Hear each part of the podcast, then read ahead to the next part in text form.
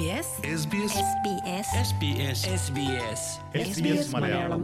വാർത്ത.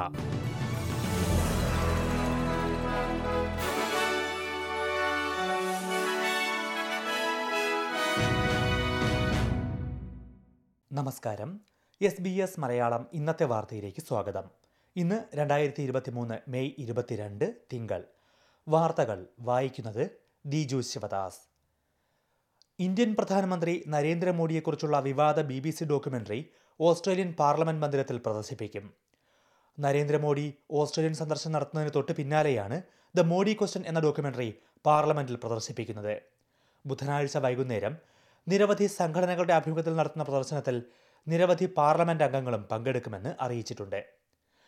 Hindus for human rights, Amnesty International, humanism project, Muslim collective, Periyar Ambedkar thought circle തുടങ്ങിയ സംഘടനകളാണ് ഇത് സംഘടിപ്പിക്കുന്നത്. ഇതിന് പിന്നാലെ സഞ്ജീവ് ഭട്ട് IPSന്റെ മകൾ ആകാശി ഭട്ട് പങ്കെടുക്കുന്ന പാനൽ ചർച്ചയും സംഘടിപ്പിച്ചിട്ടുണ്ട്. വിശദമായ ഗവേഷണത്തിന്റെ അടിസ്ഥാനത്തിൽ തയ്യാറാക്കിയ ഡോക്യുമെന്ററിയാണ് ഇതെന്നും ഇന്ത്യൻ സർക്കാർ അത് നിരോധിച്ചത് ശരിയായ നടപടിയല്ലെന്നും പ്രദർശനത്തിൽ പങ്കെടുക്കുന്ന ഗ്രീൻ സെനറ്റർ ഡേവിഡ് ഷൂബ്രിച്ച് പറഞ്ഞു. ഓസ്ട്രേലിയൻ പാർലമെന്റിൽ ആദിമവർഗ ശബ്ദം ഉറപ്പാക്കുന്നതിനുള്ള വോയിസ് റെഫറൻഡത്തിന്റെ ബില്ലിന്മേൽ സഭയിൽ ചർച്ച തുടങ്ങി. ഭരണഘടനാ ഭേദഗതി വരുത്തി വോയിസ് എന്ന ഉപദേശക സമിതി രൂപീകരിക്കുന്നതിനാണ് ബില്ല് വ്യവസ്ഥ ചെയ്യുന്നത്. മാർച്ചിലായിരുന്നു ഈ ബില്ല് പാർലമെന്റിൽ അവതരിപ്പിച്ചത്. റഫറൻഡത്തിൽ ഉപയോഗിക്കേണ്ട വാക്കുകളെക്കുറിച്ച് പരിശോധിക്കാൻ ബിൽ ഒരു സംയുക്ത പാർലമെന്ററി സമിതിക്ക് വിട്ടെങ്കിലും വാക്കുകളിൽ മാറ്റം വരുത്തേണ്ടതില്ല എന്നാണ് സമിതിയുടെ ശുപാർശ. ഓഗസ്റ്റിനും ഡിസംബറിനും ഇടയിലായിരിക്കും ജനഹിത പരിശോധന നടക്കുന്നത്. കൺസൾട്ടിംഗ് സ്ഥാപനമായ പ്രൈസ് വാട്ടർ കൂപ്പറുമായുള്ള എല്ലാ കരാറുകളും ഫെഡറൽ സർക്കാർ റദ്ദാക്കണമെന്ന് ഗ്രീൻസ് പാർട്ടി ആവശ്യപ്പെട്ടു. സർക്കാരിന്റെ നികുതി നയം സംബന്ധിച്ച വിവരങ്ങൾ PwC ബഹിരാഷ്ട്ര കമ്പനികൾക്ക് കൈമാറി എന്ന വെളിപ്പെടുത്തലിനെ തുടർന്നാണ് ഇത്.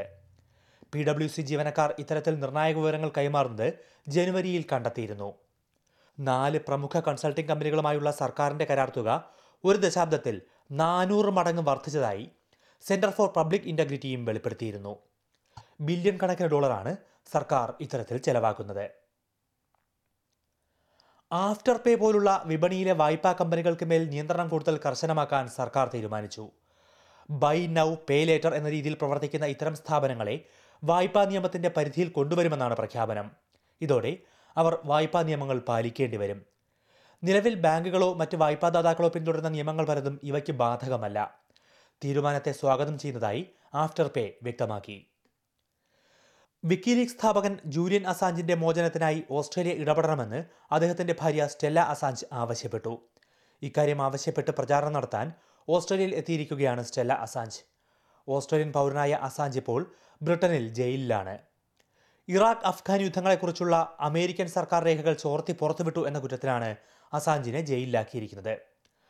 മാധ്യമ സ്വാതന്ത്ര്യത്തിന്റെ കൂടി വിഷയമാണ് ഇതെന്നും രാഷ്ട്രീയ വിഷയമായി ഇതിനെ കണക്കിലെടുക്കാൻ ഓസ്ട്രേലിയ തയ്യാറാകണമെന്നും സ്റ്റെല്ല അസാഞ്ച് ആവശ്യപ്പെട്ടു. പ്രധാന നഗരങ്ങളിലെ നാളത്തെ കാലാവസ്ഥ കൂടി നോക്കാം. സിഡ്നിയിൽ തെളിഞ്ഞ കാലാവസ്ഥ, പ്രതീക്ഷിക്കുന്ന കൂടിയ താപനില 20°C. മെൽബണിൽ അന്തരീക്ഷം മേഘാവൃതമായിരിക്കും, 17°. ബ്രിസ്ബനിൽ തെളിഞ്ഞ കാലാവസ്ഥ, 23°. പെർത്തിൽ ഒറ്റപ്പെട്ട മഴ, 25°. അഡലേഡിൽ ഒറ്റപ്പെട്ട മഴ, 17°. ഹോബാട്ടിൽ അന്തരീക്ഷം മേഘാവൃതം, 17°. കാൻബറയിൽ ഭാഗികമായി മേഘാവൃതം, 14°. ഡാർവിനിൽ തെളിഞ്ഞ കാലാവസ്ഥ, പ്രതീക്ഷിക്കുന്ന കൂടിയ താപനില 31°C. SBS മലയാളം ഇന്നത്തെ വാർത്ത ഇവിടെ പൂർണ്ണമാകുന്നു. അടുത്ത വാർത്താ ബുള്ളറ്റിൻ നാളെ വൈകിട്ട് 6 മണിക്ക് കേൾക്കാം. ഇന്നത്തെ വാർത്ത വായിച്ചത് ദിജു ശിവദാസ്.